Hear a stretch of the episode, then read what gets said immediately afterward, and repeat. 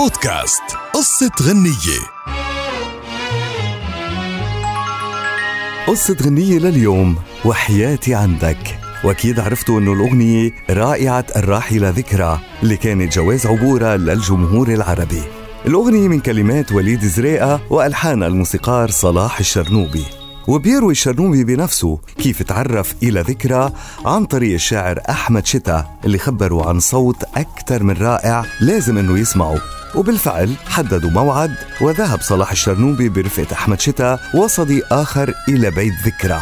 وبعد الوصول بساعة وبعد تقديم واجب الضيافة بشكل كريم جدا من قبل ذكرى وأختها وداد بيقول الشرنوبي شعرت بالملل وقلت لأحمد شتا إحنا جايين نتضيف. والله إحنا زهقنا أنا زهقت وعايز أسمع.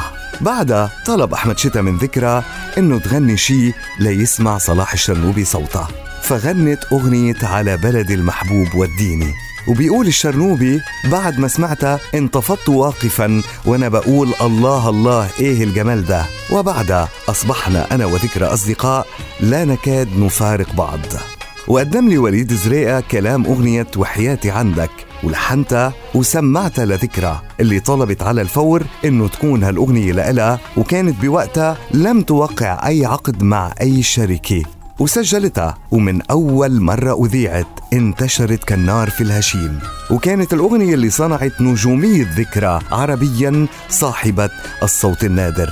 ويقول الشرنوبي إنه أيمن الذهبي طليق الفنانة أصالة واللي كان مستلم اعمالها اتصل به معاتبا إن الأغنية دي سمعت كلماتها وسمعتها أصالة وكان لازم تبقى ليها. الأغنية سجلت برصيد أجمل أغنيات ذكرى. والأغنية تعتبر من روائع المكتبة الموسيقية العربية لغاية اليوم وتعتبر من الأغاني الصعبة اللي بيؤديها المشتركين ببرامج الهواة لاستعراض إمكاناتهم الصوتية.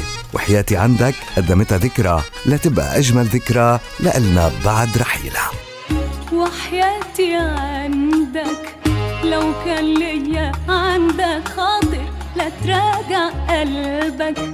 قبل ما يجي اليوم وتسافر